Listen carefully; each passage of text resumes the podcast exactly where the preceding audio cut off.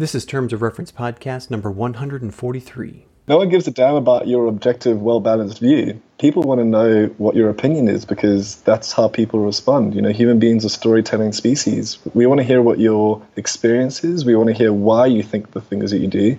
By all means, bring a lot of evidence to your argument, but tell me what you believe.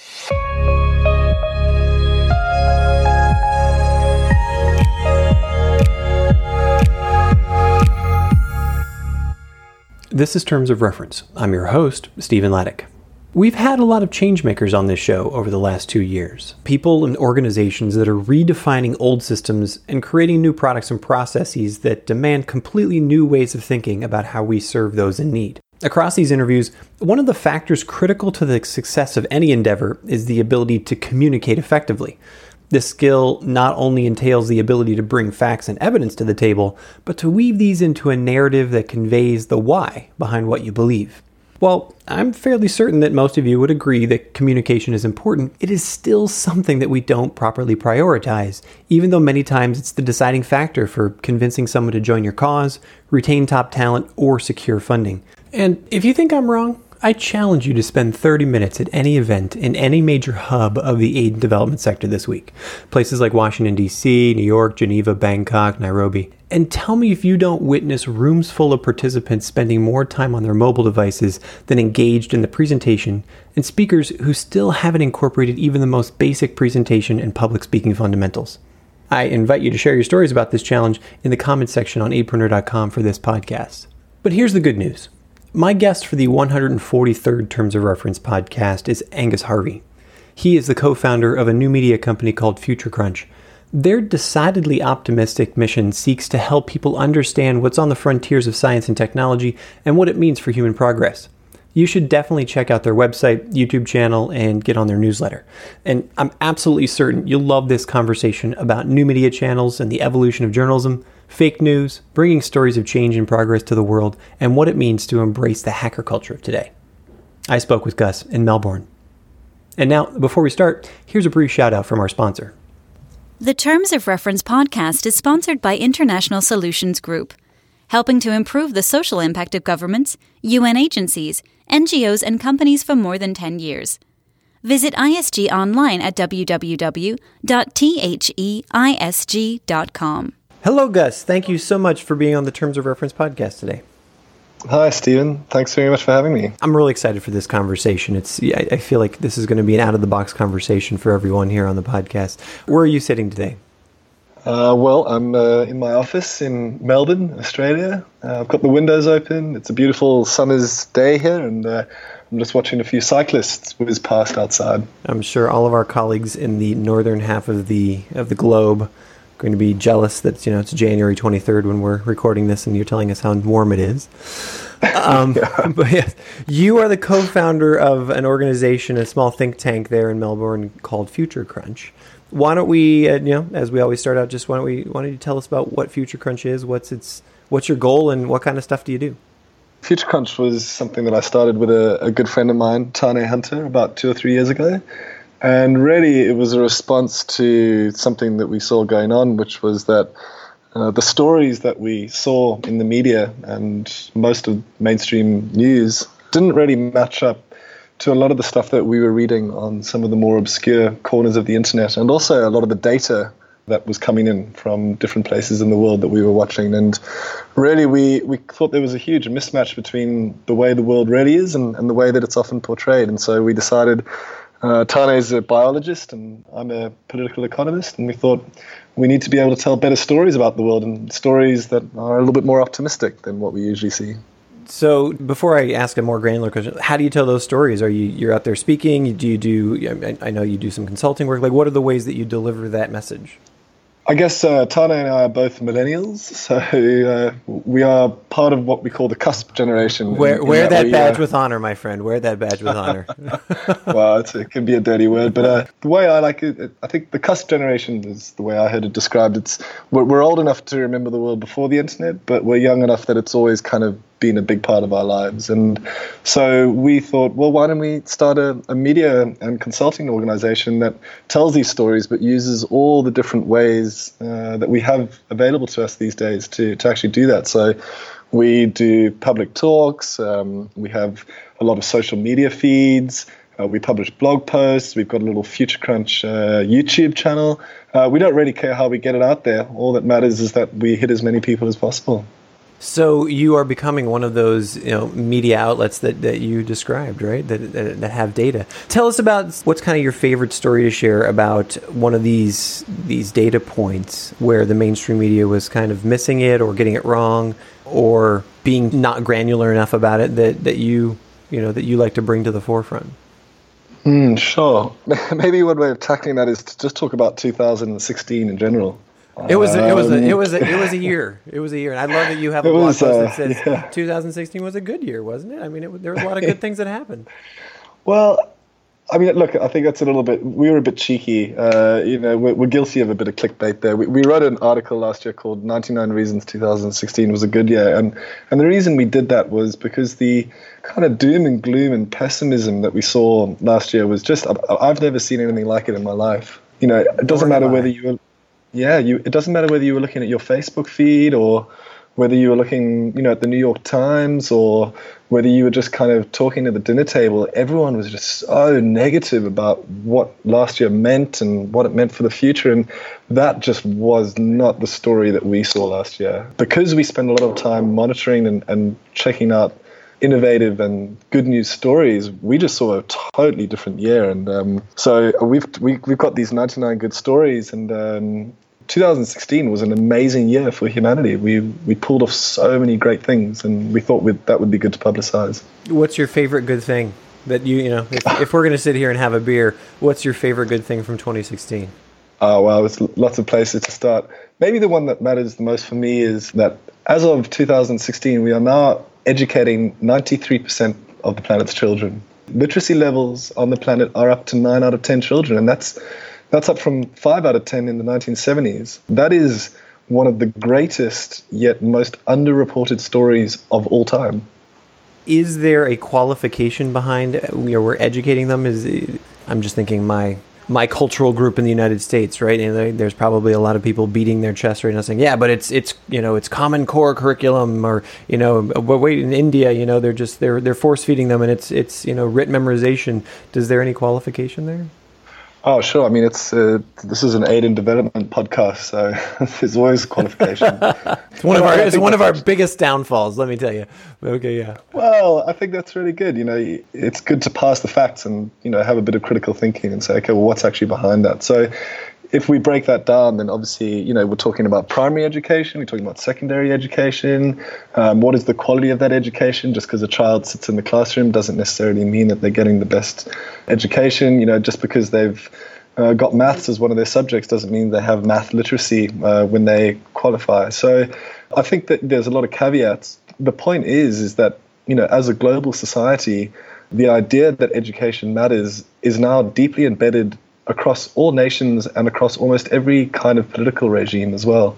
Uh, and I think that's one of the big success stories that the aid and development community can kind of really look back on and say, well, that's now common practice. And as we sort of go on, as we move forward into the future, we're going to be looking at a planet where every single child on the planet is literate, where every single child is receiving some form of some form of schooling, and also a planet where increasingly we're looking at about 10 to 15 percent of children who then go on to tertiary education as well.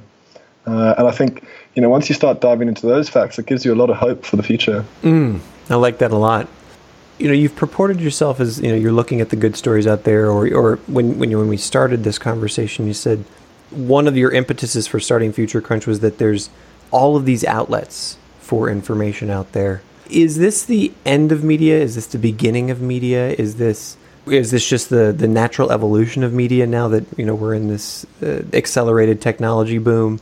I'm grounding my question in you know we have a lot of colleagues in aid and development who are they're focused on communication, right? They're they're focused on how do we tell these stories in a way that's not only compelling but effectively engages people, effectively gets them interested, and especially you know people who want to give their money to continue the work. How would you approach being a media outlet if you were one of these aid agencies or if you were a small NGO? Mm, oh, I mean, it's it's a it's one of those million dollar questions. I think. So let me preface this by saying I'm completely biased. Um, you know, it's, Thank that's God. A function, yeah, there you go. well, that, I mean, there's there's a lot to that statement. Um, Well, and, and again, I think it's one of the one of the difficulties that we have in our business is that being we have to recognize our bias, right? We have to be able to say, look, Yeah. this is a viewpoint, and this is my viewpoint, and this is what I this is what I want to say. So let me answer that question in, in three. I've got three sort of different aspects uh, to the answer to that question. The first is that uh, we hear a lot about the death of media and the death of journalism. We've been hearing a lot about that for the last few years. And I always find it very interesting that the people who are writing the articles about the death of journalism tend to be journalists who are losing their jobs from traditional media outlets. So ah. they're the only voices that we're hearing. But from where I'm standing, you know, for every one media outlet that's seen a drop in viewership, I've seen 10 new kind of new media companies spring up and some of these media companies are absolutely fantastic. They're they're small outfits, some of them are big ones. You know, for example, one of my favorite ones is Quartz, uh, which is the sort of young person's version of the Atlantic, of Atlantic media. Uh, there's another one called Fusion, which I think talks about, um, you know, specifically aimed at millennials, and uh, they're all sort of digital only platforms. Uh, and then you've got small um, organizations like ourselves, and there are hundreds of thousands of these popping up around the world, and not just, you know, in the UK and the US or in the OECD countries, but we're now seeing sort of citizen journalism and uh, pop up in India. You know, China obviously has got some big media censorship restrictions, um, but you know, the news does leak out there, and I just think you know, it's um, for every one media outlet that dies, we've got 10 new forms in their place. And often these ones are digital only and they've got a different angle on reporting. And I guess that kind of leads me into the second part of the answer, which is that I think in the aid and development sector, uh, a lot of our training, we receive this training that was supposed to be objective.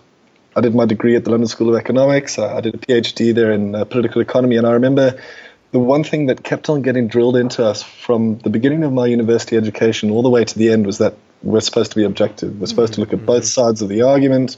We're supposed to think critically. We're supposed to kind of give a really balanced uh, viewpoint and you know make sure you reference everything. And what happens there is you you do all this research and all this work, and then you end up with this really anodyne, boring result because you haven't said anything. You've just said, "Well, here's what they say. we, here's what we're they guilty say." of. I call I, I call our our particular academic or, or culture, whatever you'd say, is it's the yes but culture, right? Yeah, It's the all the yes, this is the answer, but if you look at this angle, It's always- but, right? Mm-hmm. Yeah, it's always got to be qualified, right? And I think that that's a really good training. What that means is that you know sources matter, and that facts have to actually be facts. They can't be fake news, and, and I think that's really good stuff to to bring into your practice. But but once you're out there, no one gives a damn about your objective, well balanced view. People want to know what your opinion is because that's how people respond. You know, human beings are storytelling species. We want to hear what your experience is. We want to hear why you think the things that you do.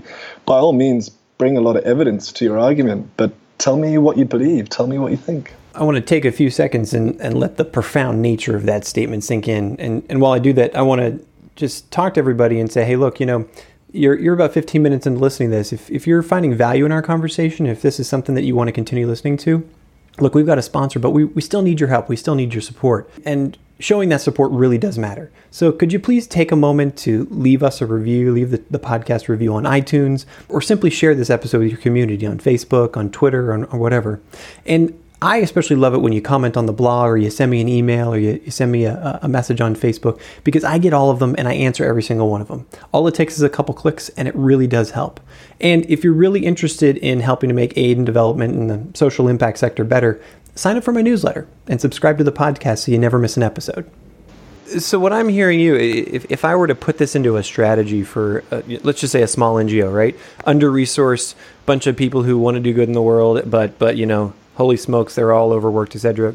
It's not about figuring out how they contact all these new media outlets or figuring out how they you know they have such a huge strategy as much as it is is being a content developer and getting it out there effectively so that they can pick it up and bring it out to the world. Would I characterize that correctly? Yeah, well, I would say, sort of, you know, going even deeper, what you're trying to do here is you're trying to tell a story about the world, and you want to be really explicit about saying, the reason I believe the things I believe is is this. You know, this is my background, this is what's happened, this is my experience.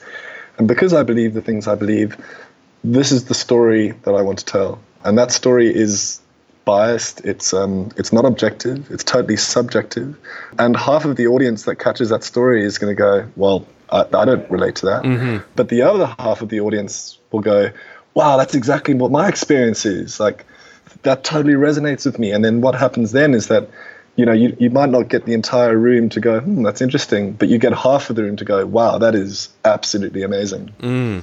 So now we've we've we're standing on the precipice of fake news. So Absolutely. tell me about how, you know, clearly 2016 has that has been one of the memes that has just been everywhere. It continues to be, right? On, on everybody is, is accusing each other of fake news now at least in the United States. Talk to us about that for a second. I'm just not even going to ask a question.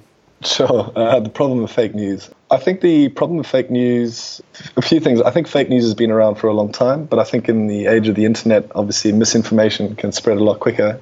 I think the fake news is actually the symptom of a deeper underlying problem, which is that we tend not to have much empathy for people who have political beliefs that don't match up to our own. Uh, and probably the most useful thing that I learned in 2016 in this area was from a podcast called uh, Stuff You Don't Know and what they talked about was some research coming out of the University of Minnesota, which showed that when we are trying to have arguments from, say, the left or the right, or what you in the US call liberal versus conservative, we tend to be talking about totally different things. They said the values of liberals, for example, tend to be around equality and justice, which is obviously a lot of the values that people in aid and development have as well. But then if you identify as conservative or right wing, your values tend to be around things like loyalty, patriotism, respect for authority. And so when we are talking about a problem, say, for example, like climate change, you know, those of us who are in the aid and development sector will tend to say something like, uh, you know, we need to tackle climate change because uh, it's not fair that uh, poor people are going to have the sea levels, uh, you know, rising, or that those who are worst affected are the ones who didn't cause the problem. That's not equal. Whereas if you are from a conservative bent, you're saying, well, that doesn't really resonate with my values. But then if you turn around and you say, you know, okay, well, for example, uh, one of the conservative values is purity. They say the more pure something is, the, the mm-hmm. more mm-hmm. value that has. So when you, they start talking about things like purity um, and pollution, you don't even mention the word climate change. You just say we should have an economy that um, is cleaner, for example, hmm. that tends to resonate a lot more with someone who's got a different political opinion from you. And that's why, for example, clean energy is so popular in the US on both sides of the political aisle. And I think if we, uh, in the aid and development sector, and also people who are sort of interested in justice issues more generally, start to talk about these things in ways that resonate with the other side, with their values, you tend to have a lot more impact. Mm. I was also just I thought you were going to go down the clean water thing. I think I feel like you could make an argument that you know rather than talking about rising seas or those kinds of things, just hey, look, we need clean water. We have polluted water, right? That, so that's great. Uh, okay, interesting. Yeah. You know, you said you started your organization a couple of years ago. What's the next three or four years look like for you? Are you going to be putting together particular services? Do you have products on the line that, that you guys are thinking about? Is it is it still are you know, basically just corralling the conversation and putting good information out there? What's do you have a strategy for the future? Let me put you on the spot for your business plan for the next three no, years. No, I think well, so we, we have this we have this joke in the office that our that our business plan is one word, which is adaptation. Um, you know, That's great. We are we are sort of what we do is we take stories about cutting edge science and technology, and then we communicate those stories in ways that kind of people can really digest. And, and what we're looking at there is telling stories about the way the world is changing for the better. So one of our favorite channels for that is our newsletter. We've got about uh, 5,000 subscribers on that. It comes out once a fortnight. And what we do in that newsletter is we have a few thoughts about how some of these things are going up, but we always include seven or eight good news stories from around the world that people just didn't hear about. And mm. those are kind of those are serious good news stories. You know, we're not talking about a grandma, you know, donating her life savings to charity or a cat being rescued from a tree, although of course those are great things. yes. You know, we, we want to talk about big stuff. So in our last newsletter, for example, we talked about how Mexico has just set aside 5.7 million hectares for marine conservation. We talked about how cancer death rates in the United States have dropped by 25%, saving 2.1 million people in the last 25 years.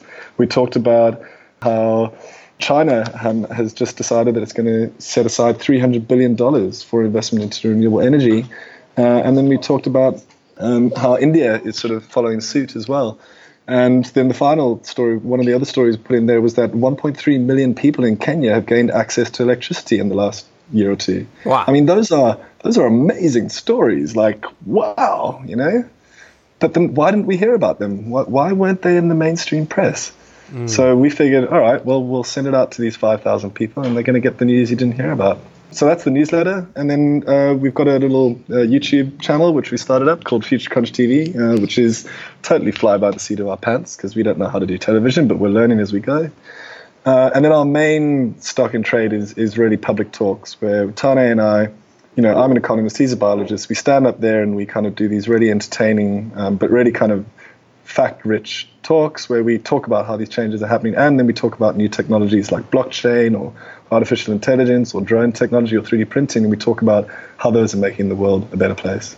So take me to, to, some of those things like blockchain and drone technologies and, and, and whatnot. Is there something in that you could connect to either you know, responding to emergencies, you know, international humanitarian aid, or, or the development space that you think these are the disruptors for the next three or four years? Oh, sure. Uh, oh, I think the, the international development space, the big, you know, one that's been quite popular is drone technology. I think those stories have been heard quite a lot in the aid and development sector, so I probably won't dive too much into them. Maybe what I'll do though is just mention one my, my favorite drone story in the aid and development sector. We love drones um, here. Please tell us. This was a, um, a Fatali forest community in um, Guyana. Their names were the Wapichan people. Small community, 9,000 people. And what they did is they ordered the parts for a drone off Amazon, and then they got it shipped to them in Guyana. And then they went onto YouTube uh, and got the instructional videos for how to actually make this drone because one of the things there was that if the drone breaks, you need to be able to replace the parts. So they sort of had things like matchsticks replacing it and rubber bands. So it was really, you know, they, they built it themselves. And then they flew the drone over their forest lands to monitor illegal logging. Uh, and once they had the images from a GoPro camera that was donated to them, they were then able to go to local authorities and say, right, here are the images. Uh, you know, we've got the facts. We've put them in front of you, and that meant that they could start, you know, taking on a lands right, lands uh, land rights case. Now, that's not necessarily a perfect answer to that problem because you've obviously then got a legal process to go through, you've got community issues, but I think it's just a great example of people from around the world using technology with the assistance of outside organizations, but really kind of taking responsibility for it themselves to be a part of a larger process uh, that gives people ultimately greater autonomy and, and you know better social justice. Mm. And what's key in that story, of course, is that institutions matter. And if there's anything that the aid and development community has learned in the last 20 years, it's that institutions matter. Dive a little bit deeper in that because where I was going, my brain was going, was this is an empowering story, right? You've got this tiny community in Guyana that really has no voice. And suddenly, through you know a, a small purchase, in, in any sort of you know on any scale it's a small purchase and you know a donated camera they suddenly have been given a voice to then you as you say you know sort of go you know at least start the process and go into the system but then now you're saying institutions are important so you've just described the DIY culture of of this small group of people but you're saying institutions are important so uh, you know, square that, or what, however they say that, you know, round that circle for me, or square that circle for me. So, well, I mean, I guess the, the point that I'm trying to make there is it's not an either or proposition. There's this idea, mm. I think, that comes out of Silicon Valley, which I think is very dangerous, which is that technology is the solution to all our problems. Right. Mm. And as much as I love the innovation that's coming out of Silicon Valley, and as I love as I'm as much as I love that sort of technologist's mindset, I think that it's very dangerous to say, right, technology is just going to solve everything. I think where it's really powerful is where you take a technology, for example, like drone technology, or you know, the flip side of that, you just take mobile money. And you know, the drone story was one that affected 9,000 people in a small forest community. But then you take the advent of mobile money, and you're talking about 700 million people gaining access to finance in mm-hmm. the last mm-hmm. four years. Mm-hmm.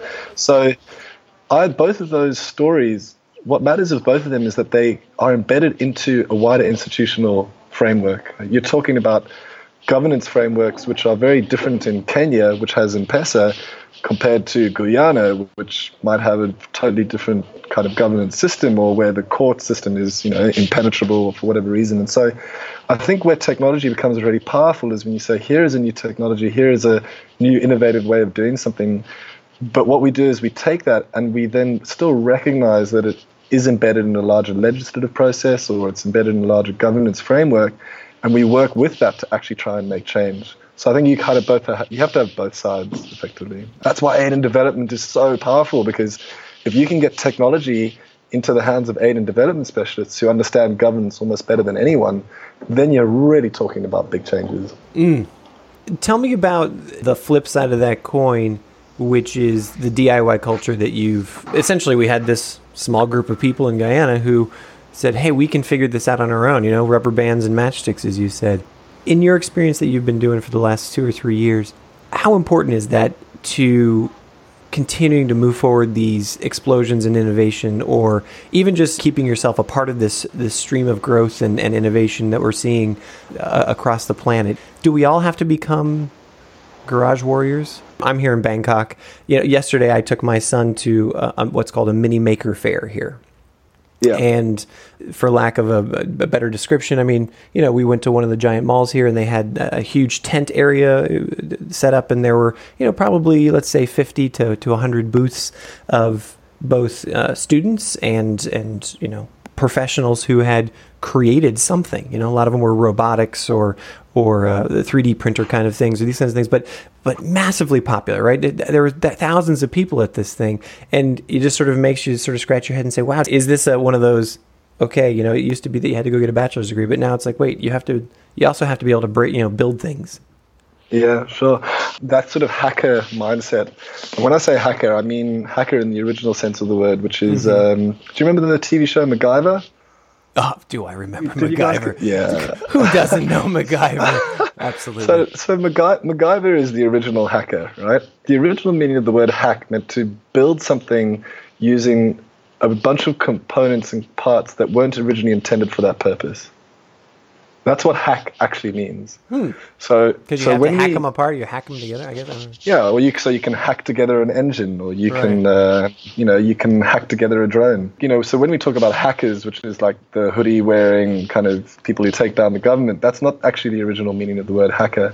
And if anyone has spent more than a week in the aid and development sector, they will know that human beings, I think, tend to be excellent hackers when they need to be. So I think that that hacker mentality isn't something that, you know, it's not necessarily about saying I know how to build a robot or I can code a piece of artificial intelligence software that um, allows me to sort of overcome parking tickets.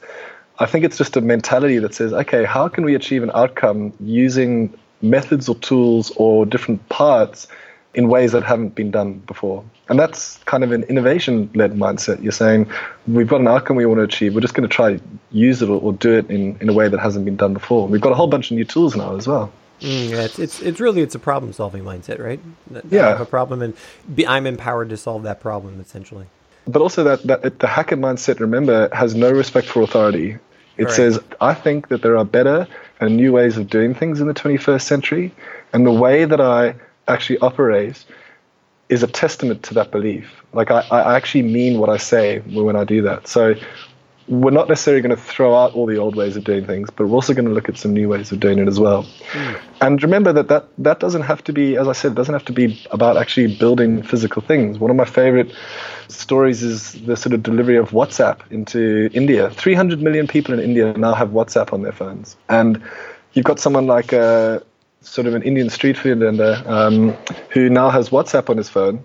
So he is taking pictures of his freshly made pani puri every morning and then sending up to WhatsApp groups with hundreds of his customers on it because he's got all of their numbers. So that means that he's got free marketing for the cost of one dollar a year. Mm-hmm. And that means that every morning, hundreds of his customers get a picture of his freshly made pani puri, and that means that they all come down to his stall to kind of, you know, uh, buy the food. And that means that an Indian street food vendor has got far more reach and is able to, you know, sort of lift themselves out of poverty a lot, a lot more easier and a lot more quickly than they used to be able to. That's the hacker mindset. It's just, but they're not necessarily building robots. They're just using a new tool like WhatsApp to achieve an outcome. Mm. That's a great story. Have you found or do you see a formula for these hacker solutions or these things becoming a standard practice, right? You rightfully put, you know, put on the table that aid and development, we are a system of institutions, right? We, we are the big giant uh, gears of the UN and, and governments and, and whatnot. And so these giant bureaucratic systems, they, they rely upon things that they can say, look, let's codify it, let's put it into a process so that we all know how to use it. Mm. Is there a way, or, or have you seen a formula, or have you witnessed something like your example of using WhatsApp in, in India becoming a standard or it's it's you know five years ago nobody could have imagined it, but now it's like hey everybody does it.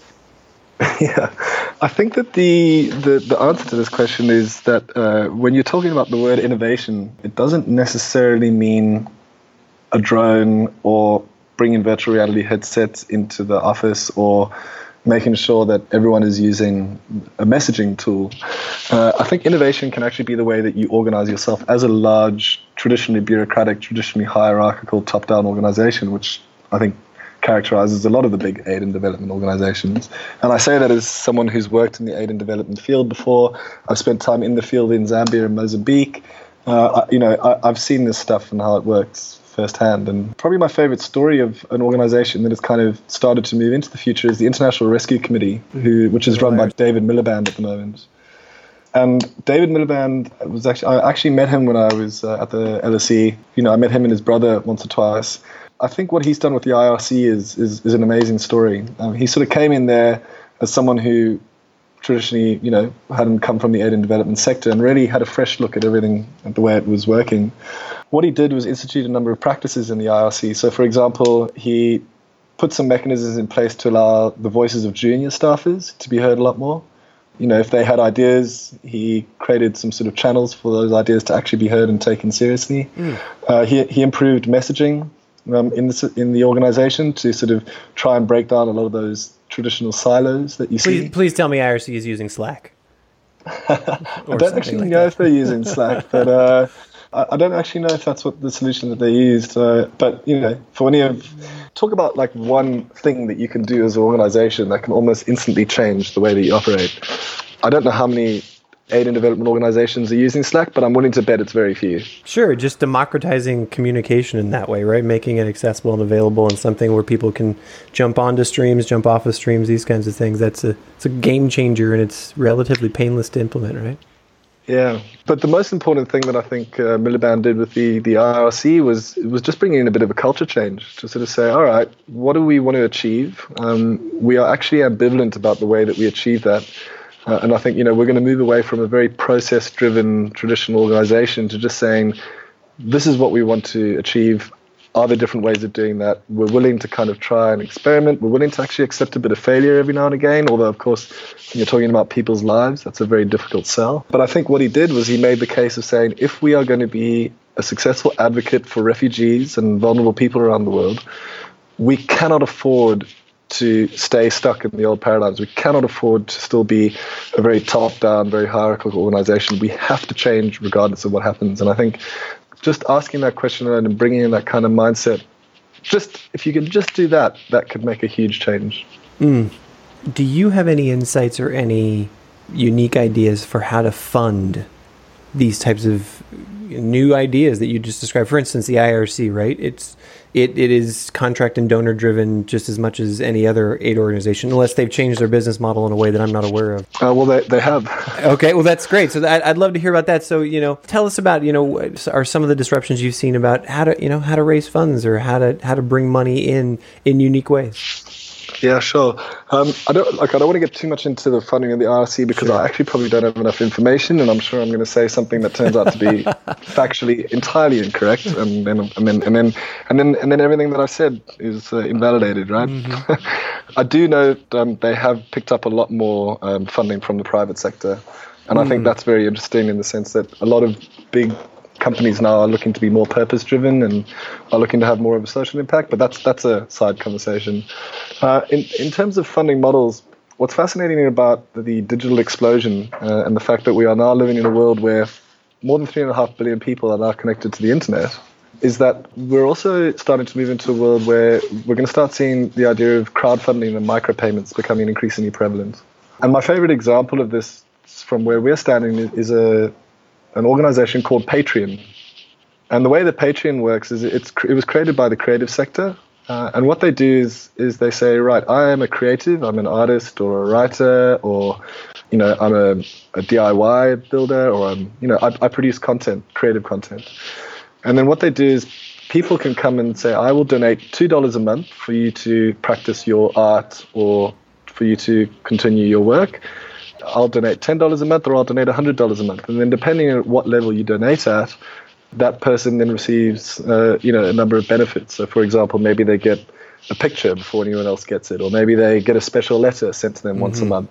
So it's similar to crowdfunding, but what's so interesting about it is that it's an ongoing donation to actually allow that person or that organization to continue doing what it's doing. And what I love so much about that is that they're not necessarily paying for the product anymore, or they're not necessarily paying for the let's say it was an aid organization you're not paying for the aid organization to run a pilot project or to uh, roll out a particular initiative you're actually paying for the ongoing sort of operations of that that organization or that individual because you really believe in what they're doing. And I think that allows, you know, the idea of connecting with individuals who believe in your your cause or, or your project um, is a huge thing. And and I know that, you know, the charity sector has done that for many, many years. But there are a bunch of new tools now which allow you to say, I'm going to donate $1 a month, or I'm going to donate $10 a month, and then I'm going to see the proceeds of that actually come out and, and be delivered to me individually.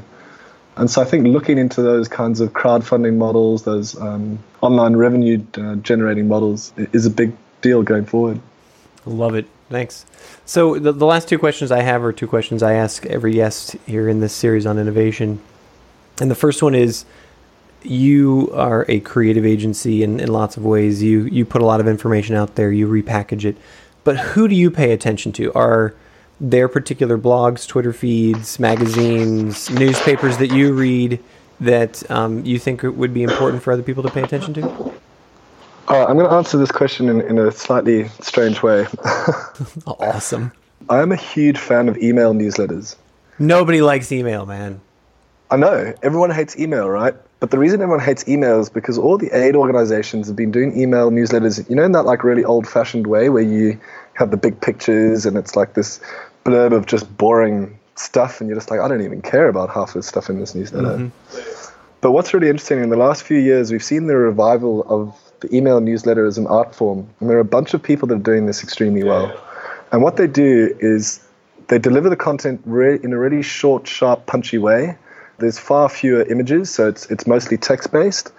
And the idea there is you're linking to other interesting sources or other interesting articles. So you're not sitting there and saying we're going to use this email as a way to push out all our own content. You're saying we're going to use this email newsletter as a way to curate content that we think might be of interest to people who have similar interests to us. And what you do is that means that you establish yourself as a thought leader or as someone whose whose opinion actually matters in that space. So I'll give you a few examples of newsletters that I really enjoy. One is called Social Capital or Social. I think they they've got a newsletter called Snippets. Uh, there's another great guy called Benedict Evans, um, and he's got an amazing newsletter on mobile technologies. Some really great statistics that comes out once a week on the digital revolution, um, how mobile technologies are exploding around the world. He is the go-to guy for anything to do with mobile. You know, there's a newsletter I love called Global Voices, which just has a bunch of. It has three or four stories once a week about stories from parts of the world that you don't normally hear from. For example, you know, a news story from Ethiopia, which is a country that has more than 90 million people, but I don't ever hear any news about Ethiopia. Like, why is there no news from Ethiopia? Why is there no news from Latin America? How the hell do I get that? Anyway, it's another side story. Another great newsletter called Recommendo, R E C O M N D O. Um, and they just have six tips every week for sort of if you're a person who has a very international kind of lifestyle and you move around the world quite a lot, these people just uh, give you a few interesting tips or resources that, that really helps you. The list kind of goes on, and if you subscribe to our, our newsletter, we always recommend one newsletter um, every fortnight, uh, which we think is really interesting. And I think a lot of these newsletters uh, are really great ways of getting information that matters, and, and you're starting to see a revival there. Last question for you is is there one particular innovation or one particular shiny new object or process that you've seen specific to the you know aid and development business that you you know it's not getting any press or you think it's an up and comer that you'd love to get a shout out to an organization or, or thing So my favorite organization, my new favorite new organization, is an organization called BanQu. B A N Q U. Okay. And it's created by a bunch of uh, young aid professionals. You know, they've been in the sector for a while. They've been looking around, going, "Well, this is bullshit. We can do better than this." yeah, we can do better than this. yeah. Yeah. So what they've done is they've created a really interesting technology um, which relies on blockchain technologies. And, and blockchain, I don't want to get technical. Blockchain, the, the way to think about blockchain is that it's kind of like email for sort of anything to do that's a contract. So if you think about, for example, like email for money, in the old days, uh, with email, you had to to send a message to someone, you had to go down to the post office to send uh, somebody else a message. But then email came along; it meant you could send a message directly to somebody.